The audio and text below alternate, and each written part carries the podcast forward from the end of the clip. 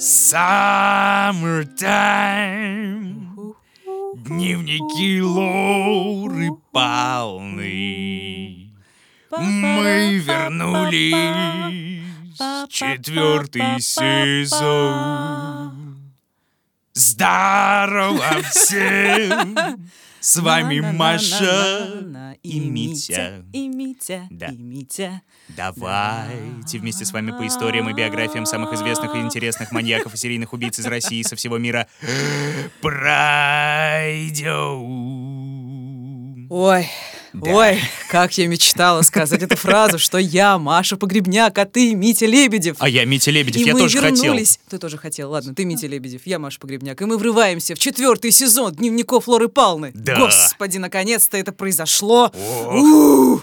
Мы скучали. Да. да, так вот, мы будем дальше, собственно, рассказывать вам всякие увлекательные ужасы про серийных убийц и про маньяков. Да. По-прежнему Маша делится отечественными историями. Да, я отвечаю за русскую хтонь, как всегда. И околорусскую. Околорусскую. Да. Постсоветскую хтонь. И советскую вот. хтонь. Да. А я по забугорным товарищам. Все как прежде, друзья. Мы так скучали.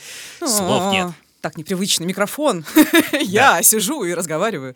Так, но нам же нужно рассказать кое-что, да? Да, у нас угу. было много самых разных интересных новостей, но сейчас не о них, сейчас о таких более важных вещах. Помните, да, когда вот закончился третий сезон, мы объявили сбор средств на новый. В первую очередь хочется сказать всем просто гигантическое спасибо за то, что внесли свою лепту. Спасибо большое тем, кто подписался на Patreon, тем, кто послушал спешак про швею и про вот это вот все. Вы большие молодцы. Да, нам даже пару раз писали, мол, а можно еще куда-нибудь слать деньги, а то на Патреоне вам можно дать гораздо меньше, чем вы того заслуживаете. Я, конечно, хотела оставить свою карту Сбербанка, но не стала. В общем, спасибо вам большое. Правда, чувствуется, что нас кто-то любит. Действительно. Но вот несмотря на наших шикарных слушателей, несмотря на самых крутых и самых больших любителей тру-крайма в этой стране и в некоторых других, кстати, денег мы собрали мало. Ну да. Ну, по крайней мере... нет, но вы держитесь. Да, недостаточно для нового полноценного ценного сезона. Но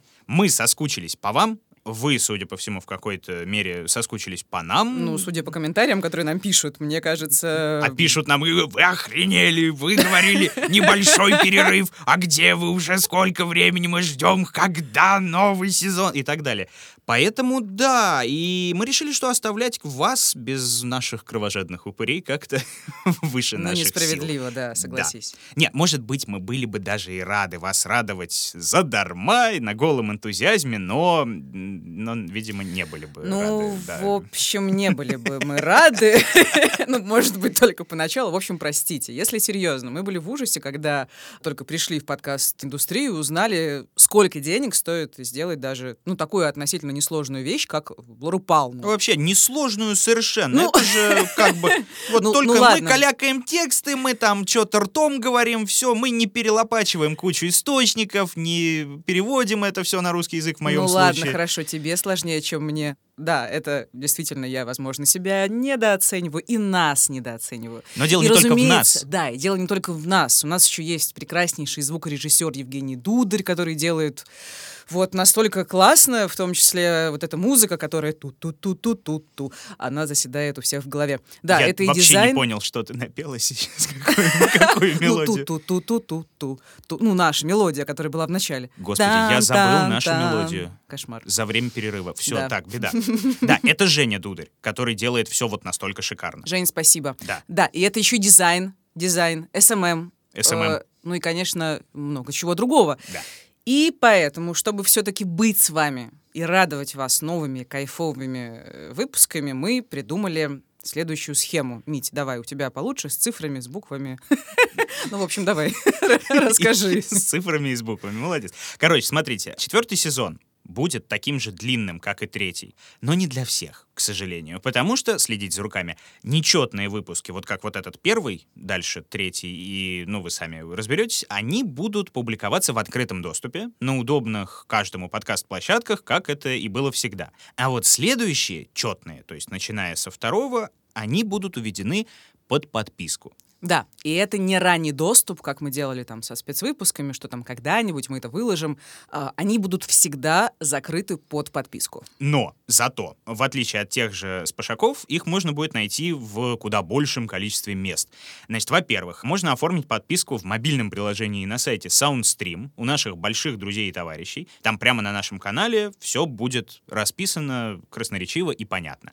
Во-вторых, на Apple подкастах, благодаря новым правилам платформы, которые они вот совсем недавно, по-моему, ввели, там есть каналы, там есть подписки и там есть платный контент. И вот наши эти закрытые серии тоже там будут. Да, и ВКонтакте. Там тоже можно слушать недоступные для всех выпуски нашего подкаста. Ну и, разумеется, классический знакомый вам Patreon. Мы, соответственно, это все еще пропишем дополнительно, там ссылочки всякие дадим и так далее. Так что все, кто захочет, те захотят. А кто не понял, тот поймет. Но вообще, смотрите, на самом деле все выигрывают. Во-первых, мы продолжаем радовать абсолютно всех наших слушателей, ну просто раз в две недели. Да. Вообще всех. А те из вас, кто все еще хочет и готов нас поддержать и сделать это с помощью валюты, вечно зеленой или деревянной, теперь это будут делать не на альтруизме, как раньше, да, а регулярно, получая дополнительный, качественный, мы надеемся, контент. Ну, регулярно в пределах сезона, понятное дело.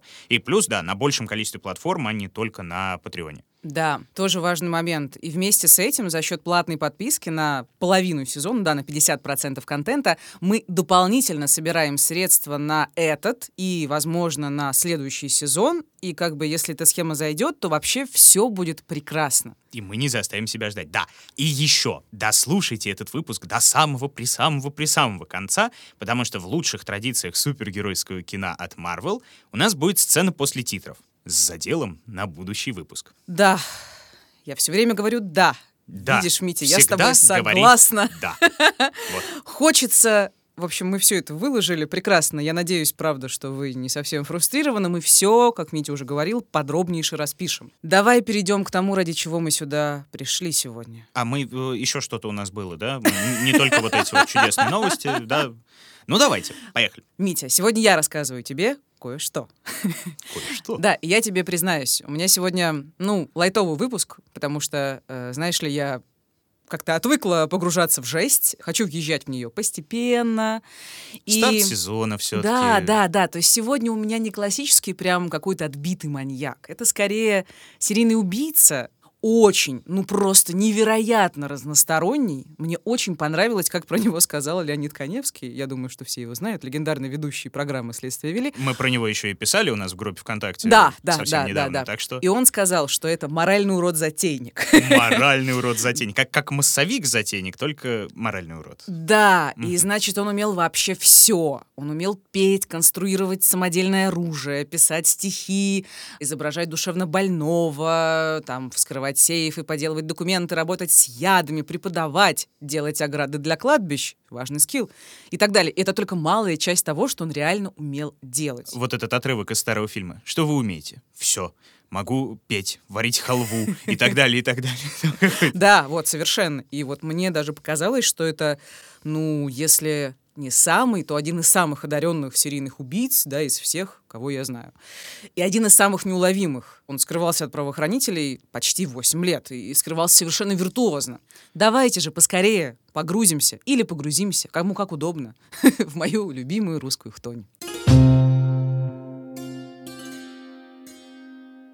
Наша история начинается в Великих Луках. Это Псковская область. Ну, конечно, мне хочется рассказывать про новгородскую летопись, берестяные грамоты, Великолукскую крепость, Московское княжество, Русь-матушку и прочее трогательно древнее, но нет. Ой, ты тургеневская барышня, конечно. Вместо этого я расскажу про безумного чувака, который изобрел стреляющий баян. Стреляющий баян, да? Это от создателей отравленных гуслей, да, режущие пальцы балалайки и хоровода смерти. Примерно так, на самом деле. Это очень хорошо. Стреляющий баян. Но вообще в этом, мне кажется, есть что-то древнерусское. В общем-то, мой сегодняшний герой — это такой своего рода Кулибин из криминального мира. Итак, Валерий Скопцов появился в нашей хтонической русской реальности, ну и, собственно, в Великих Луках. Которые тоже входят в хтоническую русскую реальность. Безусловно, в тысяча девятьсот пятьдесят первом году. Как ни странно, Митя, в этот раз не будет душераздирающих историй там про холодную мать, про насилие в семье, про деспотичного отца и там про травмы бесконечные. Нет, но будет драма иного рода. Скопцов с детства был очень талантлив. Ну, очень, ну, даже неприлично слишком талантлив. Он прекрасно учился по всем предметам. Он там явно обгонял сверстников в развитии. Я бы даже сказала, что он вел себя как такой самодовольный интеллектуал. Вот послушай, что он вспоминал о школьных временах и своей семье. Я ощутил себя избранным еще в детстве. Был на голову выше сверстников. Сходу запоминал ряды химических формул, на контрольные ходил только за тем, чтобы другие могли у меня списать. Мать меня раздражала. Обыкновенный бухгалтер. Поэтому я часто убегал из дома. Жил то у тетки, то у отца. Отец военный летчик, тетка заслуженный учитель, дядька полковник ка гэ бэ. Вообще как бы неплохо, да, с семьей повезло, и такой вот снобизм, что вот в такой вот семье мама обычный бухгалтер, да, ну как-то такое, да. Ну неприятно, да. Ну такое да. вот э, ощущение собственной уникальности, то есть, да, уже с детства идет такое противопоставление внешнему миру, остальному миру, горе от ума. Ну вот что-то вот. Похожее на то, да, действительно, он был довольно высокомерен, и в том числе по отношению к своей семье. Он еще говорил, что... Все его успехи в детстве, вот, упомянул, создали во мне мнение какой-то ненормальной личности. То есть не просто какой-то уникальной, а ненормальной. И это, мне кажется, важный тезис, потому что раз человек считает себя ненормальным, то он может делать то, что не могут делать другие люди. В общем, Скопцов блистал. Он ходил в три школы. Музыкальную, он ее окончил экстерном семь лет за три года, в обычную, ее он окончил, разумеется, с золотой медалью, и в художественную, там он рисовал, писал стихи, участвовал в конкурсах, занимал призовые места и все такое. Короче, все в восторге, от него все пророчат ему большое будущее. А кем он себя видел при всем вот таком вот музыкально-художественном и... памятуя про баян что-то, да? Он, музыкантом он себя видел в будущем или... Как ни странно, нет. Он очень хотел быть нейрохирургом, представляешь? И он поступил в Саранский мединститут. И опять все было совершенно прекрасно. Образцовый студент, там участвует в художественной самодеятельности, руководит ансамблем «Рябинушка». Угу. Плюс он там секретарь правкома и далее-далее. Ну вот нейрохирург. Ну, да. Классическая история, да, как бы, что, особенно про секретаря правкома, да, понятное дело, Рябинушка, конечно, это здорово тоже. При э, всем при этом не очень понимаю, почему именно нейрохирург. Вот, честно говоря, я тоже не понимала, а потом... мне кажется, поняла. Ну, чуть-чуть поняла. Ну, в общем, у него были причины, такие, я бы сказала, наполовину поэтические. Я вот лучше процитирую. Мне больше всего было интересно состояние души человека. В частности, его анатомия, морфология, строение головного мозга. Однако наука дала не только знания, но и что-то перевернуло внутри меня самого. Я утратил понятие о человеке. После патологоанатомических занятий каждого встречного хотелось уложить на мраморный пол и посмотреть, что там внутри. А, начинается крепота такая легкая. Да, да, да, да, крепота-то какая, крепота. Крепота. Ну, вот такая вот классная связь этого материального именно с духовным, это ну, любопытно. Да, потому это что, как-то ну, парадоксально слегка. Мозг и душа не очень связаны. Но хотя я помню, что вот нейрофизиологи, особенно там какие-то маститые великие, они очень часто говорили, что всю жизнь изучаю человеческий мозг и понимаю, что Бог есть из серии. Вот как-то mm. так. Сложно это увязать в голове. Ну, я думаю, что он еще был такой наивный молодой человек. Ну и, возможно, там фантазировал разное. На самом деле, к счастью, Скопцов не увлекся расчлененкой там и прочими извращениями. Но это не значит, что выпуск будет неинтересным. Вы там не переключаетесь, как говорится. Все было хорошо и, как говорится, не предвещало. Но тут в жизни Скопцова появился младший брат Сергей. Прям вот появился. Ну, он да, э, я, родился я... или он такой «Оба!» Нет, вообще Сергей — это вот примерно как бог из машины, и с ним много чего связано, это позже будет понятно. Да, я неверно выразилась, он вообще всегда был, это его сводный брат по матери, ну, как я поняла, они особо не дружили, а тут задружили. Угу. И вообще странно, почему они задружили, потому что Сергей был тотальным антиподом Валерия. Не работал там, не учился, тунеядствовал, пьянствовал и так далее. И занимался всякими ушлыми противозаконными делишками. И вот совершенно не ясно, что у них было общего. Что может быть общего у пьющего мошенника, да, и такого талантливого студента-активиста. Но, тем не менее, Скопцов попал под влияние Сергея. Ну, противоположности притягиваются. Возможно. Я еще думаю, знаешь, что брат разбудил в нем что-то такое темное и омерзительное. А это что-то там типа в нем дремало и ожидало толчка извне, как часто бывает. Ну как вот это желание посмотреть, что у человека внутри, которое изначально было неплохим и, в общем, диктовалось академическим интересом, а тут, да, появилась возможность облечь исследовать... это вот в такую вот мрачную и темную форму. Да, но есть еще другая версия, что это просто сентиментальные чувства, которые испытывал Скопцов, да, к своему брату. Он хотел его опекать, возможно, спасать. Ну, просто знать, что все будет нормально. И он поэтому... же младший, да? Да, угу. да, Сергей младший. Поэтому вот Валерий ввязывался во всякие авантюры. А прям всякие, они что-то серьезное там было? Или... Ну, не особо. Они там дачу обчистили, они угнали мотоцикл, а потом они угнали машину. И вот на этом они попались. И дальше интересно. Сергей попросил Скопцова взять вину на себя. И тот согласился. А, ну то есть действительно такая история с выгораживанием младшего брата. Да, это очень мило. Все ради него. С одной стороны. С другой стороны, есть версия, что они придумали целый спектакль с мнимой шизофренией. То есть Скопцов учился на медика, как мы помним, да, еще обладал прекрасными актерскими способностями, ну и просто изобразил из себя невменяемого. По методичке. Как-то, можно да, сказать, наверное. Да. И просто удивительно, что в институте сербского, да, где работают вот очень крутые, маститые профессионалы, ему поверили, он обманул всех, и, значит, ему поставили шизофрению и отправили, соответственно, в психушку. Ну, это прикольно. Но где-то я читал, не знаю, насколько это поклеп на советские времена или что-то такое, но поговаривают, что это не редкий случай. То есть могли и абсолютно здорового человека, который не притворялся, признать шизофреником, это потому что... Да. Это безусловно. Но тут вроде речь идет о том, что они действительно ему поверили. Угу. Ну, опять же. И он некоторое время лечился от болезни, да, которой у него в действительности не было. Сколько он лечился, я так и не нашла. Вышел, хотел продолжить учебу в меди, но нет, его отчислили. А что это? Посещаемость была плохая, пока лежал. Не, если серьезно, ну, угон машины или просто репутация повлияла, что у нас не может учиться человек, лежавший в дурке. Вот. Не может учиться человек, то есть ему действительно сообщили что-то в духе, что он профнепригоден, там учиться на нейрохирурга, сложной профессии, да, он вряд ли сможет. И это был, конечно, большой удар для Скопцова, да, то есть он уже представил себе блестящую карьеру, да, советского нейрохирурга или постсоветского. Ну, конечно. Да. Но он быстро оправился и придумал себе новую идентичность. Ну, вернее, не то чтобы придумал, он просто взял ее из загашников. И решил, что будет развиваться как музыкант. Ага. Да. Вот. Да. Он с отличием отучился в культпросветучилище в Калуге, а потом, это уже был конец семидесятых, он поступил в Ленинградский институт культуры, и этот, собственно, институт остается, ну и был и остается одним из самых престижных вузов по культурной части. Самое интересное, что в то же время в институте учились Валерий Леонтьев и Тынис Мяги. Если кто не знает, это такой эстонский певец, он был популярен в советское время. Кстати, Митя Боль, когда я, значит, проверяла, действительно ли Леонтьев учился в В этом институте, я узнала, что ему семьдесят два года. Леонтьеву? Леонтьеву. Подожди, я... Что, серьезно? Да. То есть он Слушай. скакал в нашем детстве, ему было уже пятьдесят. Ну подожди, я на прошлой неделе его видел, я случайно... В смысле, ты его видел? Нет, я включил телевизор случайно. Включишь телевизор?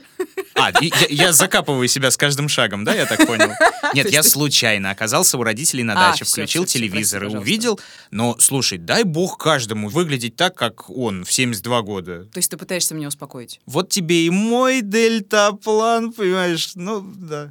Казанова. Это... Нет, подожди, у него была смешная Милый песня. «Я друг. бродяга», что-то там «Любви Казанова». Это он, да? Ну, по-моему, да. Я помню Августина еще, кстати.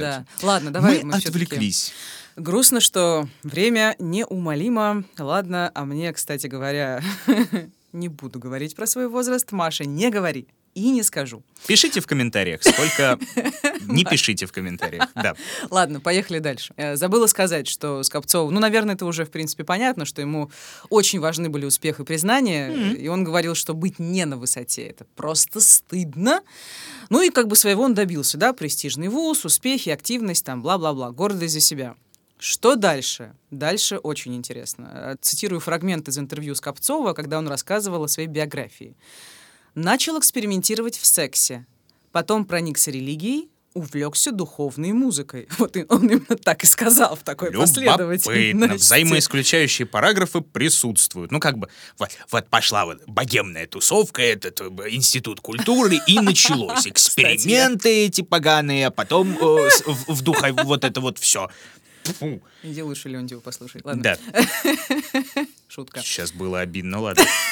Прости, пожалуйста. Ну так вот, начал. Сейчас опять будут писать в комментариях, что я токсичный. Главное начать, как говорил Горбачев, экспериментировать. Да, он начал, да, экспериментировать, как, правда, он не сказал, а потом религия. И вот помнишь, ну как бы, да, я говорила про его парадоксальность, и мне кажется, это тоже очень парадоксально. В общем, он с головой ушел в религию, и, как ни странно, именно религия, по выражению самого Скопцова, послужила толчком к встрече с правосудием.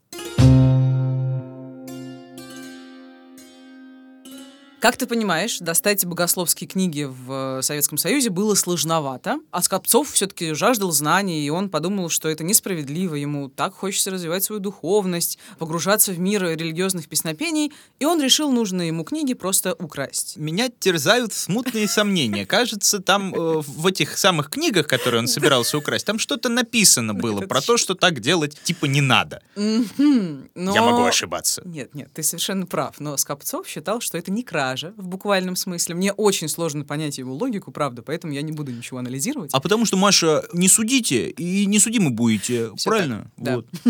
Да. Ну, короче, Скопцов присвоил себе несколько редких и ценных книг. На престольные Евангелия, церковные хоровые песнопения, книги по древнерусской живописи и иконописи. Что за церковь или церковную библиотеку он обчистил, неясно. Где-то это было в Ленинградской области. И за это преступление Скопцов получил семь лет колонии. Угу. Как-то это... многовато, мне это кажется. Это как-то да? не по-христиански. Нет, ну... Я не знаю, на самом деле там расхищение советской собственности, я не знаю, как, как это применимо. Нет. Я пыталась погуглить, почему такой суровый приговор, честно говоря, не нашла ничего. Нашла только, что вроде бы вначале его приговорили к трем годам, потом добавили еще четыре, непонятно почему. И Скопцов... За безбожничество, видимо. Не знаю. В общем, Скопцов понял, что ему надо как-то выживать в этом, да, криминальном мире, искать свою нишу, и он заделался профессиональным гравером и виртуозно подделывал любые документы. А-а-а. Да, и поэтому братва его уважала, не трогала и всячески ценила. Скопцов обслуживал несколько криминальных группировок и на зоне, и после, как бы, тюрьмы. И самое любопытное, что он продолжал считать себя образцовым христианином. Выйдя на свободу, я почти два года работал в магазине гравером и параллельно на братву. Резал печати, рисовал удостоверения, паспорта, техпаспорта. Государство мне платило сто двадцать рэ, братва – несколько тысяч. Что делали с моими работами, не интересовало. Я знал, что я не воровал, не грабил, не убивал. Я же верующий человек. А о граверах в Библии не написано. Правда-правда, конкретно о моей специальности там нет ни слова, так что заповедей я не нарушал. Он очень неплохо устроился. Прикол, да? Большой молодец. Да, и вроде все относительно стабильно. И жизнь Скопцова, ну, как-то куда-то продолжает идти. И тут снова в жизнь врывается его брат. Да что ж такое? С новыми идеями и авантюрами. Они едут в Беларусь, значит, делать ограды на деревенских кладбищах. Я не нашла, почему туда, почему делать ограды, совершенно непонятно. Ну, брату надо помочь. Я да, думаю, да, по всей видимости. Братва подождет. Да. И в какой-то момент братьям становится скучно, в смысле не братве, а братьям. Угу. Да и денег особо, видимо, нет. И ну, они... на, на кладбищах-то не заработаешь, ну, да. да. Почему кладбищах? Кладбищах? Или ты просто специально? Потому, потому что он же, как он же христианин, и смиренное кладбище. А, а, да. Ой, простите. Да. Короче, они решили, что будут взламывать сейф. Любопытно. То есть мы продолжаем вот эту вот линию с тем, что я законов в жизни не нарушал, ни людских, ни божьих. Все нормально. Да. Парадокс. И тут моя любимая история. Представь себе совхоз в маленьком белорусском поселке Оболь. Ночь, зима. Два мужика прут газосварочный аппарат. Это такая здоровенная и тяжелая хреновина. Прут они это все к администрации совхоза. Тихонько взламывают дверь. Проходят в кабинет с сейфом, включают свет. Чтобы никто не заметил светящегося в темноте окна, Сергей снимает со стены огромный портрет Ленина, загораживает им окно изнутри. Господи, я вообще обожаю такие детали. Потом, собственно, процесс взламывания сейфа при помощи газосварочного аппарата и разочарование, потому что там всего сто шестьдесят восемь рублей. Братья как бы рассчитывали на что-то посолиднее, плюс да и те, и те купюры обгорели. И взломщики так расстроились, что с досады уперли печатную машинку и зачем-то марки общества охраны старины. Какая-то дурацкая, абсурдная история. Господи, как смеялась. Же это круто. Серьезно, тут к- каждая деталь великолепна. Ну, как бы, а чего они хотели? Вождем загородить преступление. Ну, да. Владимир Ильич не дал. Да, они, короче, облажались. Да. Не только потому, что у них ничего не получилось, да, потому что они забыли в кабинете какую-то газету, на которой был написан домашний адрес одного из братьев, Сергея. А, то есть, я так понял, что вот э, э, наш герой сегодня, он большой молодец, а Сергей вот фантастический лох, по-моему. Ну, вот косячить вот настолько. Это да, это, конечно, удивительно. Короче, Сергея задержали и посадили, а Скопцов каким-то образом скрылся и отправился в бега на восемь лет. А, то есть, в этот раз он решил за него уже не вписываться, да? А, ну... Подожди, стой, а у него же братва. Он там, ну, из серии не мог через них выйти на органы, сказать: ребята, у меня тут брат, брат это святое, давайте его как-нибудь отмажем за сто шестьдесят восемь рублей и марки общества охраны старины, да, как бы. Слушай, ну я так поняла, что все-таки... Это было проблематично, может быть, у него не такая крутая братва была в друзьях. Mm. Блин, сказала, как будто они у него в друзьях на Фейсбуке. Да, ну и я думаю, что Леха Сиплый добавил вас во френды. Да-да-да, edit a new photo. Да, и сразу я представляю стоп-кадр из финальных титров «Единой России», где заключенный стоит раком. Из «Единой» ты сказала, мать, она криминальная. Я боюсь, что нас не так поймут. Так, отсмеялись, водички попили. Так, полагаю, что Скопцову просто, ну, не хотелось оказаться в тюрьме снова, да, и он все силы тратил на маскировку. Его же объявили в розыск. А, это типа, если бы он... серьезное преступление. Ну да, если бы он связался с мужиками, то, как бы, наверное, его бы и засекли. А, подожди, а когда это все было еще раз? Это, так, это в конце восьмидесятых, начале девяностых. Ну, и то есть, Скопцов... братва, да, могла быть теоретически могла. серьезная. Ну, наверное, могла. Ну, видимо, ну, не была. Ну, в смысле, конечно, могла, разумеется, ну, да. Это же... Ну, она, наверное, стала посерьезнее все-таки ближе к девяносто второму, третьему. Ну, в общем, после ну, развала да. она обрела мощь и плоть, но тогда наверняка тоже что-то было. Ох, когда-нибудь мы сделаем цикл про ОПГ с девяностыми, да, Мария. Вот да, это будет обязательно вкусно. На пенсии. Да. Шутка. Скоро же пенсия. Леонтьеву семьдесят два. А Скопцов что в это время делает еще? Ладно, Скопцов поехал в Петербург, тогда он назывался Ленинград. Украл паспорт у спящего бомжа, вот, поделал его и превратился в Евгения Спиридонова. Брюки превращаются. Да, да, да, да. И в дальнейшем он менял паспорта, жен, прописки, ну, где-то тринадцать раз. Он менял паспорта и прописки, жен он тоже менял тринадцать да, раз. Да, ну не тринадцать, может меньше, я не нашла точное количество его жен, я в принципе ничего, никакой информации о его детях. Ну, то есть, вернее, есть фотографии, где он с женой, детьми, и вообще с разными женщинами, с разными детьми. Но смысл в том, что у него было много семей и детей по всей России. Он же по ней активно перемещался, да, чтобы его не поймали. Ну, и, и следил, как я понял. Зачем следил? Оставлял следы. А, вот ну... если он наследил, а я да, тут да, да, вот да, сказал да. и понял, что зачем он следил. Молодец. Да. Ну и каждой жене, разумеется, он представлялся под э, фальшивым именем. Угу. А в бегах он, помимо всего прочего, он же, наверное, на что-то жил, он чем занимался? Вот он занимался всяким, если честно, иногда странным. Например, он окончил институт пчеловодства с красным дипломом. Вот, вот вообще непонятно, почему его потянуло в пчеловедение, вернее, в пчеловодство. Убедительной версии не нашла. Потом он хотел уйти в монастырь в Рязанской области, но тоже не срослось. И в итоге он подрабатывал где-то художником-оформителем и гравером, ну, собственно говоря. Да. И почему я говорю «где-то»? Скопцов реально существовал где-то. То есть Петербург, Новгород, Рязанская, Калужская, Тульская, Смоленская области — это только мало часть мест, да, где Скопцов успел пожить за восемь лет в бегах, вот так вот. То есть он прям как нейтрино какой-то, да, что он везде и нигде. Да. А я так понимаю, он особенно каким-то ничем противозаконным, ну разве что там вот гравировка какая-то не такая, он не занимался. То есть он фактически залег на дно и выживал. Да, он залег на дно, но у него, видимо, были какие-то накопления, по всей видимости. Но через какое-то время, ну даже учитывая там, допустим, какие-то накопления, Скопцова заново потянуло на кривую дорожку. И он начал с мошенничества со страховкой. Схема вообще элементарная и простая, как трусы. Скопцов страхует свое здоровье в Госстрахе. Через несколько дней приходят с гипсом, поддельными справками, там, печатями из больниц, требуют положенных выплат. А если ему вдруг не верят, то Скопцов приходит с прокурором, ну, разумеется, не настоящим прокурором, это был его подельник, и с фальшивыми документами, ну, вернее, у прокурора фальшивое удостоверение. Это всегда действовало. И так Скопцов заработал, ну, несколько десятков тысяч рублей. Шикарно, если честно. Просто я... Остап Бендер какой-то. Да-да-да, нет, вот все эти страховые махинации я вот сколько раз встречал там в каких-то загнивающих западных странах, да, О-о-о. я думал, что у нас это не очень-то работает, но прямо по такой же схеме, как действовали какие-нибудь там дико западные ребята, он действует.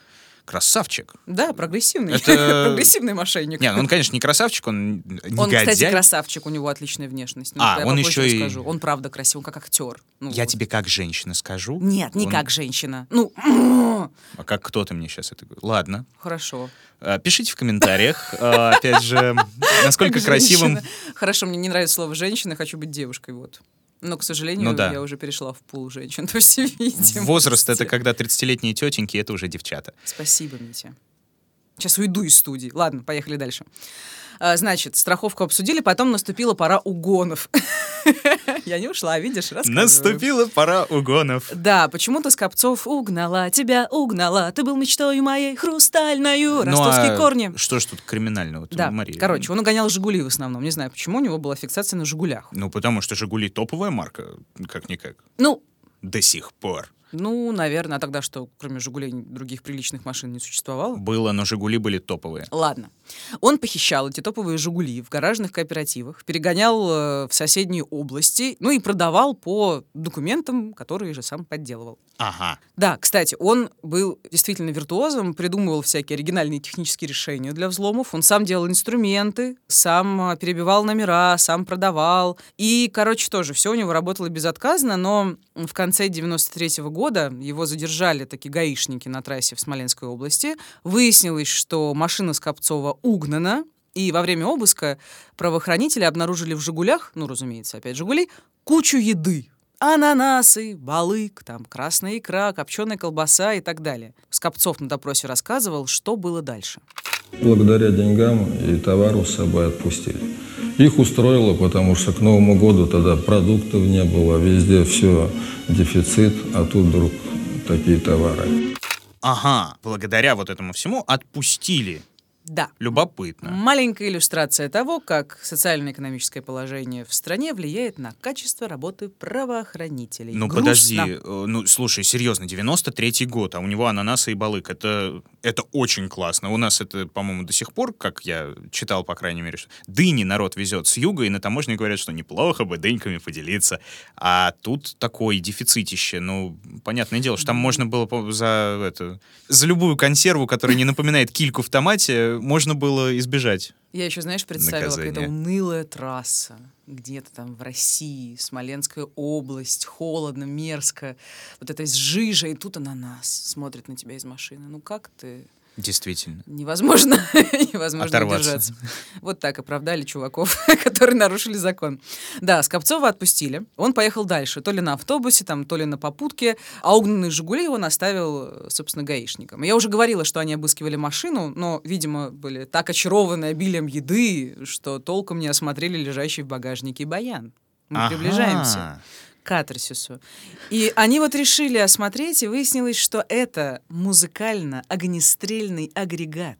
Это единственное в своем роде музыкальное оружие — баян-пулемет. Я не придумываю, я видела фотографии этого баяна-пулемета из уголовного дела Скопцова.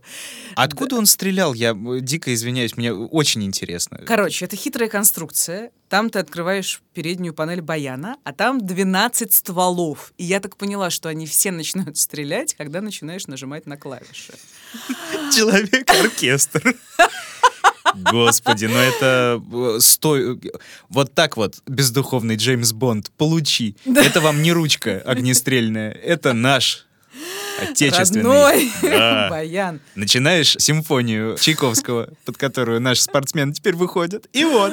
Ой, беда какая, слушайте. Ужас. Самое любопытное, я так и не поняла, нахрена он его сделал. Он вообще им не пользовался, к счастью. Но зачем-то он вот решил таким образом визуализировать, ну, наверное, любовь к музыке, да, и тягу к чему-то преступному, я не знаю. Ты знаешь, мне кажется, аргумент «потому что мог» здесь очень хорошо да, работает. Да, ты знаешь, да. Я, пожалуй, соглашусь. Вот я бы мог, я бы, наверное... Нет, я бы тоже так не сделал. Я бы не додумался, это гениально. Да, и самое смешное, что этот стреляющий баян находится в экспозиции музея эм вэ дэ. Да, теперь о мрачном. Посмеялись, теперь нужно вернуться, в общем, в невеселое. В Смоленской области Скопцов изнасиловал одиннадцатилетнюю девочку. Потом хотел убить, но девочка сбежала. И Скопцов, конечно, утверждал, что он ее не насиловал. На допросах, да? Да, ну, в дальнейшем. Потом, да? Да, потом. Слушай, ну это как-то внезапно, он же, ну... Кто он такой? Он не похож совершенно на вот человека, который вот так вот раз и начинает. Это странно, да. Он стал совершать просто еще более тяжкие преступления. Ну, возможно, не знаю, его пьянило ощущение собственной безнаказанности, да. Ну и позволю себе пошутить. Думаю, что человек, который изобрел баян-пулемет, он точно ничего не боится. Ну да, ну в общем... Но если честно, мне кажется, что он просто своих внутренних демонов начал выпускать наружу и вот ни в чем себе не отказывает, скорее всего, так. Ну и плюс ко всему, да, какой-нибудь мелкий шаг, который в конечном итоге перерастает. То есть там, как наши остальные все герои, начинали с чего-то малого и, понимая, опять же, безнаказанность, да, шли дальше и катились, и наращивали это все. Вот тут, собственно, тоже сейчас начнется наращивание. Это тоскливо. Да, Скопцов переехал в Орловскую область и там стал убийцей.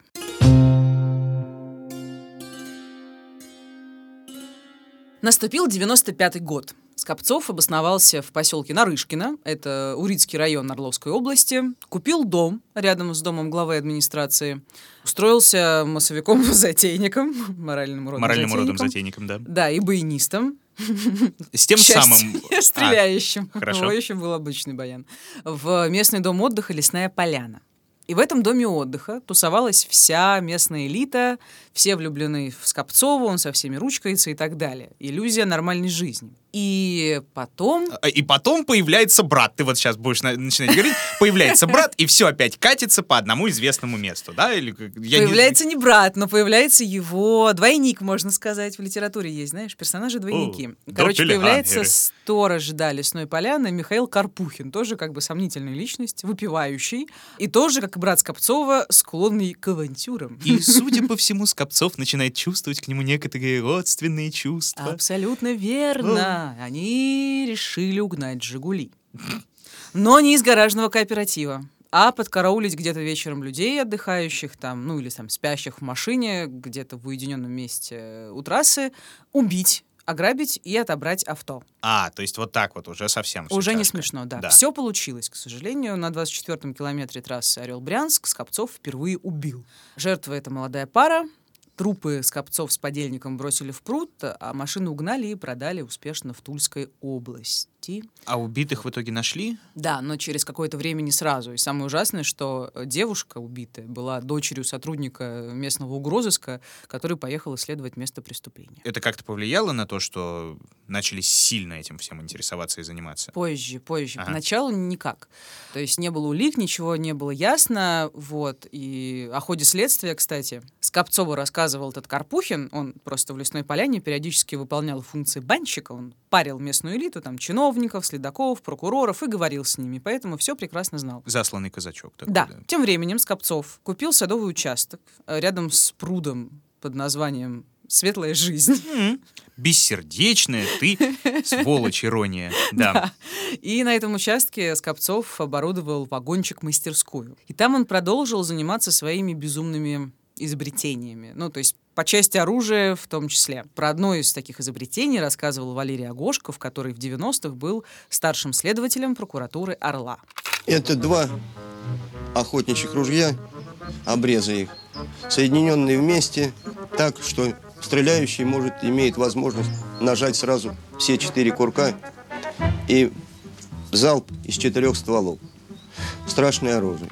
То есть он сделал четырехстволку? Да. Mm-hmm. Ну, в принципе... Слушай, да, по сравнению да. с баяном не, не перекрыть. И Скопцов, ну, как кажется, ну, мне всегда так кажется, но это все иллюзии. Снова решила остепениться, но, но мироздание, видимо, у мироздания были другие планы. Скопцов находит в газете объявление о том, что нужен профессиональный гравер.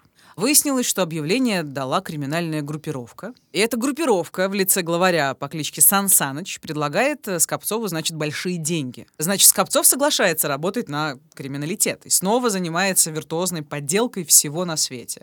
Мрачная подробность. Этот Сансаныч и его подельники, как рассказывал Скопцов, помимо всего прочего, продавали детей. То есть они похищали маленьких детей в неблагополучных семьях и продавали богатым и бездетным парам. Ну и для этого нужна была куча документов. Вот такой мрак творился. Через некоторое время Скопцову перестали платить. Это был уже девяносто шестой год. И... Сансаныч перестал платить. Да, да. И Сансаныч захотел еще заниматься дорожным рэкетом, ну, чем конкретно я не поняла. И Скопцов стал бояться, что вдруг группировке там не повезет, ее раскроют, а потом выплывет его имя, ну, потому что он же угонами занимался, да? Угу. И, ну, совершил еще убийство. И он придумал план, значит. Он начал собирать на братву компромат. Скрытно записывать разговоры на диктофон. Ля ты крыса, конечно. Ой. Для чего? Первое, чтобы шантажировать Сансаныча, да, ну, он должен денег, и Скопцов планировал таким образом их получить, угрожая слить записи правоохранителям. Ля ты бессмертный, я не знаю, он... Слушайте, дикий товарищ, абсолютно. Да, а, слушай дальше, вот второе, так. знаешь, еще. В случае, если банду накроют, Скопцов думал, что он скажет, что он борец с преступностью, и он якобы внедрился в группировку, чтобы их потом задержали. Это Ля, очень ты стра... двуличный, я не могу. Слушайте. Странная логика. Но это очень красиво, конечно, да. Не знаю. Не, ну я не знаю, на что он надеялся при его всем интеллекте, учитывая, как бы, что приводы-то есть, и прошлое есть. Я осознал, решил переделаться, вот вам угу, мерзавцы на блюде. Да, наивно. И, в общем, послушай, что случилось дальше. Это фрагмент интервью Скопцова. Однажды Сансаныч заметил вращающуюся в диктофоне кассету. Навели шмон, нашли другую видеокассету, на которой было зафиксировано изготовление оружия одним из членов банды. В общем, меня приговорили в три минуты, решив, что я стукач. Избили, сломали руку. Когда облили бензином, было уже не до игр. Пришлось молить о пощаде и рассказать, кто я есть на самом деле. Назвал несколько имен, с которыми сидел и с которыми работал. Сказал, что записи были нужны для создания детективного романа. Ага, то есть было не до игр, он решил рассказать, кто он есть на самом деле, и опять начал лгать. Но... Ну да.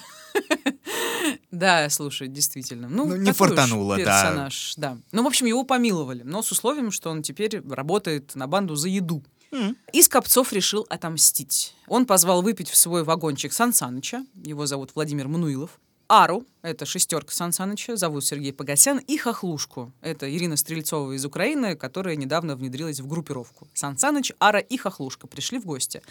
Пили водку, значит, все нормально. Потом Скопцов пошел за закуской, вытащил свою четырехствольную бандуру, которую описывал следователь как раз, да, и пистолет. Жертв он связал, заставил выпить еще водки, в которой был крысиный яд. То есть изначально он планировал их просто связать и отравить. Но потом его перемкнуло. Вот опять к тому, что вот внезапно у человека срывает башню, и он начинает совершать то, что раньше не совершал. Он начал в них стрелять, причем и из пистолета, и из этой бандуры, и стрелял, пока патроны не кончились. А потом он стал слушать органную токкату и фугу ре минор Баха, и, как сказано в его показаниях, под музыку проникать в суть произошедшего.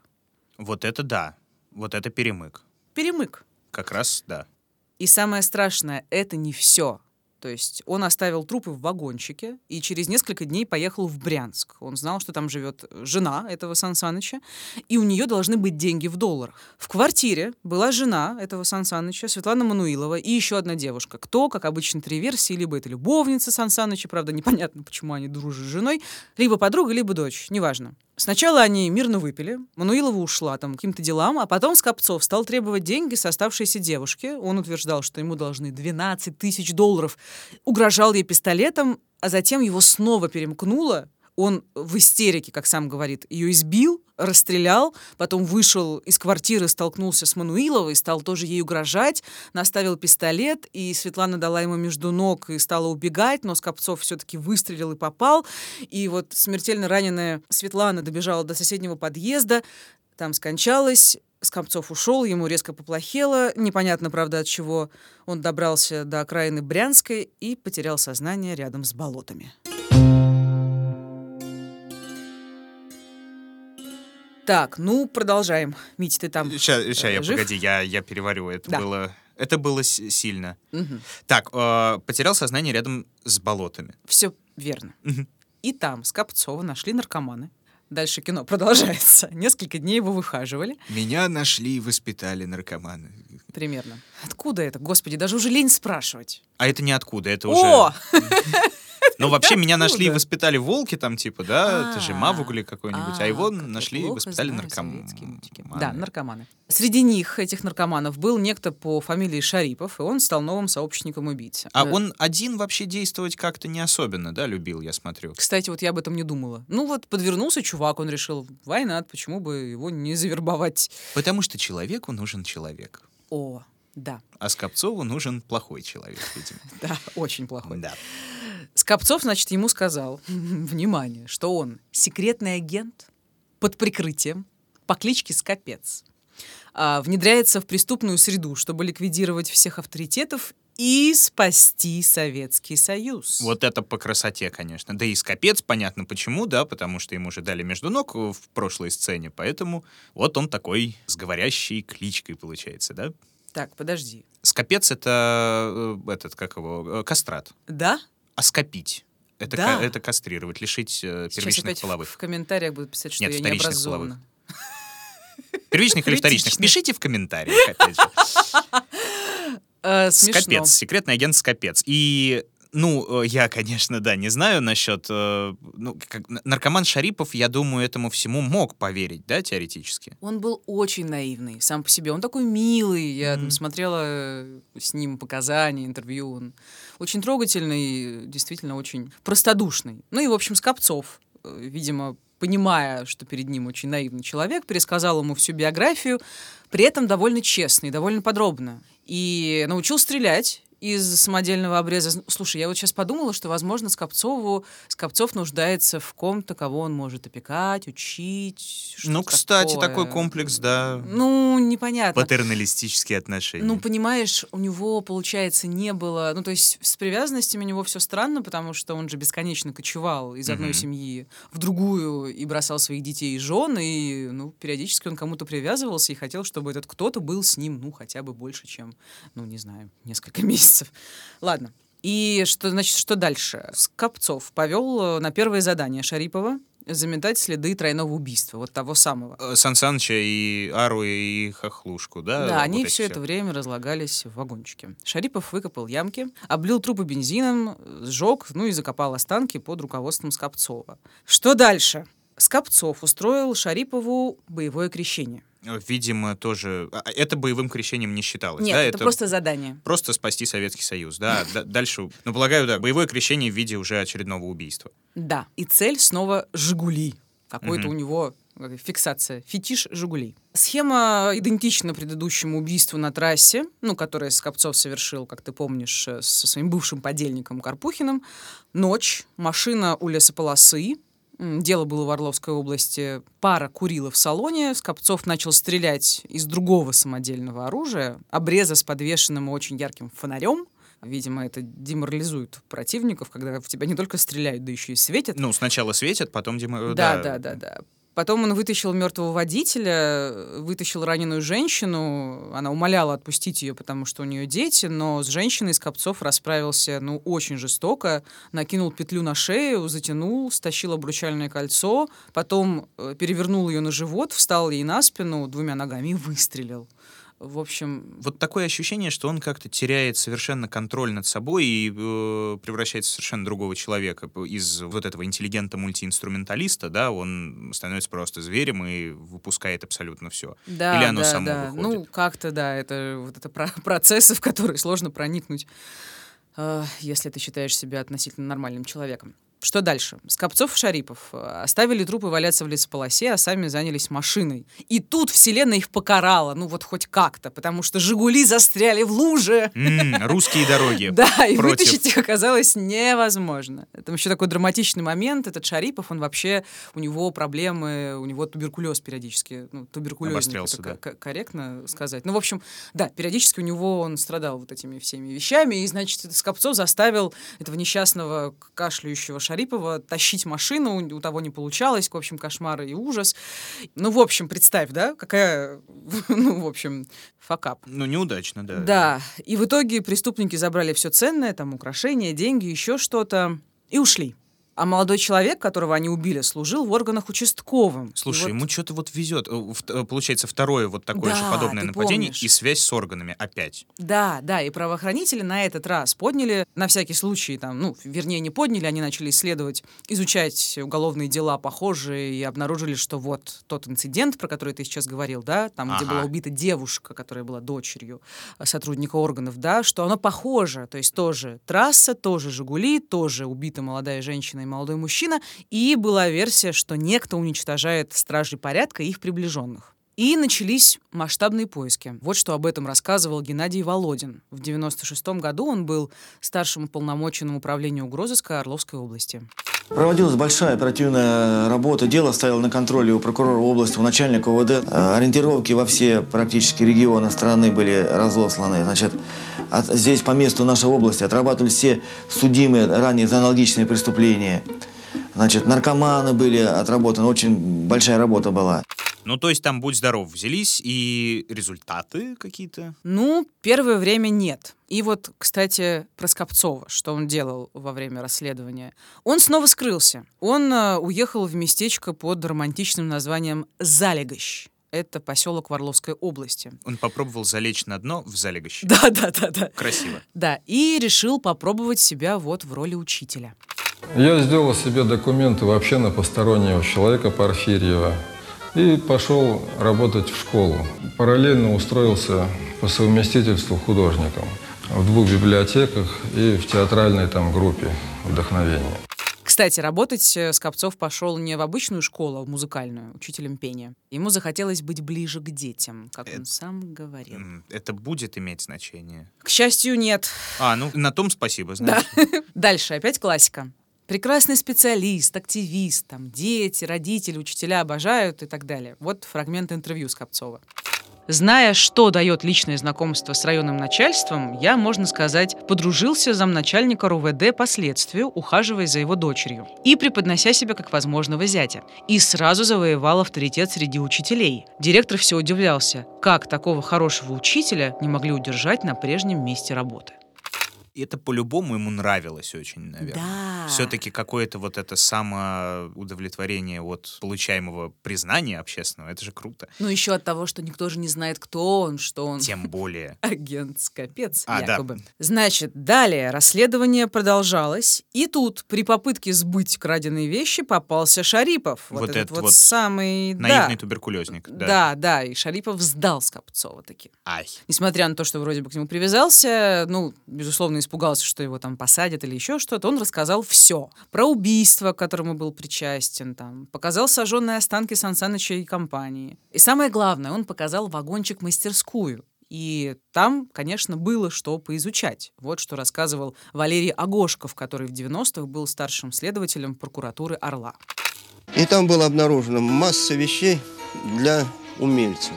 Станки шлифующие, сверлящие, станки, с помощью которых зубные врачи сверлят зубы, массу шрифтов и очень много яда химикатов. А еще там была куча, просто огромное количество поддельных документов и, важно, фотографий самого Скопцова. Ну, никто же не знал, кто он, да, у него миллион там личин, никто не знал его настоящее имя, настоящую фамилию.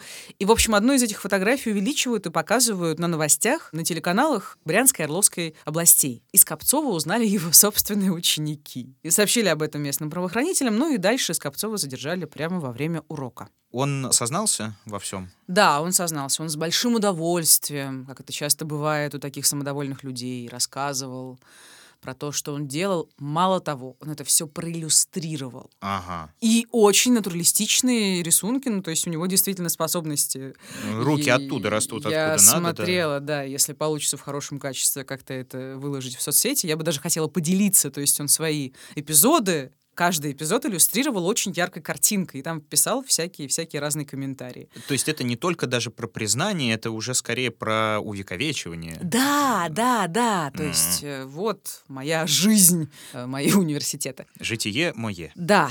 Ну, он как бы раскаивался в том, что сделал, но не то чтобы очень, несмотря на его вот это вот желание признания, да. Он обвинял в погубленной жизни своей брата, который сначала помешал, получается, его карьере нейрохирурга, да, а потом и карьере профессионального музыканта. Ну, это, да, это максимально справедливо, конечно. Это всегда, по-моему, так работает, когда вот, как же я, я же такой классный, я же не мог сам. Конечно. Это все они, это все эти уроды, которые все мне испортили. Он говорил там часто, непутевый брат, конечно. Вот он такой-сякой, вот я бы был. Общество, мать. Сколько раз это уже было да. у нас, да. Но в целом он, конечно, произвел впечатление на правоохранителей. Ну, вот логично. Послушай, да, что рассказывал Валерий Марков. В девяностых он был старшим следователем прокуратуры Орла. Ну, по своему интеллекту это, конечно, неординарный человек. С ним можно было найти общий язык. Он располагал к себе также. И на допросах рассказывал о своей преступной деятельности. По внешнему виду не скажешь, что он мог совершить убийство.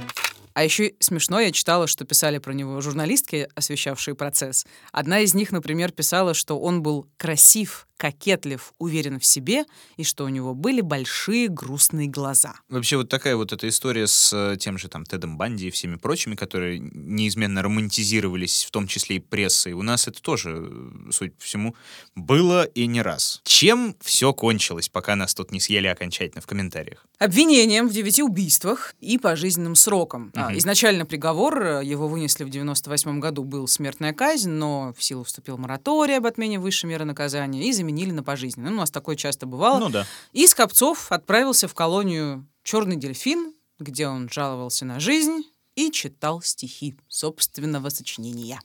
Я согласен, что кару я заслуживаю. Ну, конечно, пожизненно это слишком сурово, а так заслуживаю. У меня теперь нет судьбы. Даже нет ни земли, ни неба.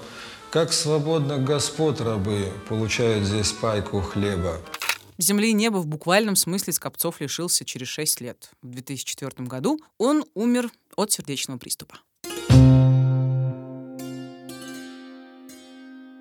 Мить, ну чё, нормально?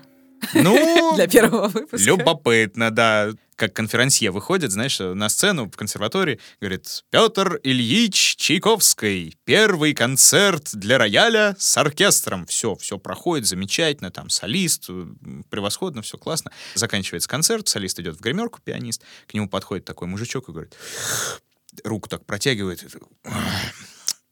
Петр Ильич, для первого концерта, я считаю, это успех. Маша... О, смешной анекдот! Для первого выпуска, я считаю, это успех, так что да. Ух, ух, спасибо, Митя, Митя, прям, прям, ты меня вдохновляешь. Ладно, мы рады, что мы к вам вернулись. Да. Ты рад? Я, я, я да. Это был подкаст «Дневники Лары Палны», уже четвертый сезон. Меня по-прежнему зовут Маша. Меня все еще зовут Митя. Помните, что в открытую мы увидимся с вами только через две недели. Но если вам вдруг будет невтерпёж, если у вас будет желание поддержать нас рублем, то уже через неделю. Всего-то, в общем-то, и нужно, что оформить подписку на SoundStream, в Apple, ВКонтакте или на Patreon, в общем, где вам хочется, и новая история не заставит себя ждать. Да, а также подписывайтесь на уведомления, чтобы ничего не пропустить, слушайте новые выпуски в мобильном приложении, на сайте SoundStream, а также на любых удобных вам подкаст-площадках: Apple подкасты, Google подкасты, Castbox, Яндекс.Музыка, а еще у нас есть YouTube, и мы молодцы. Да, кроме того, Patreon будет со временем пополняться не только вот этими обычными, но закрытыми эпизодами и там спецвыпусками, но и другими ништяками, мы в это верим активно.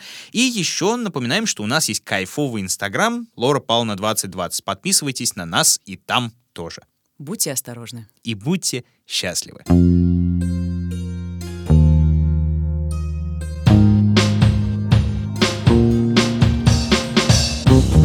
подкастом работали ведущие Мария Погребняк и Дмитрий Лебедев, звукорежиссер Евгений Дударь, продюсер Кристина Крыжановская. В подкасте использованы фрагменты программ «Криминальная Россия» и «Следствие вели».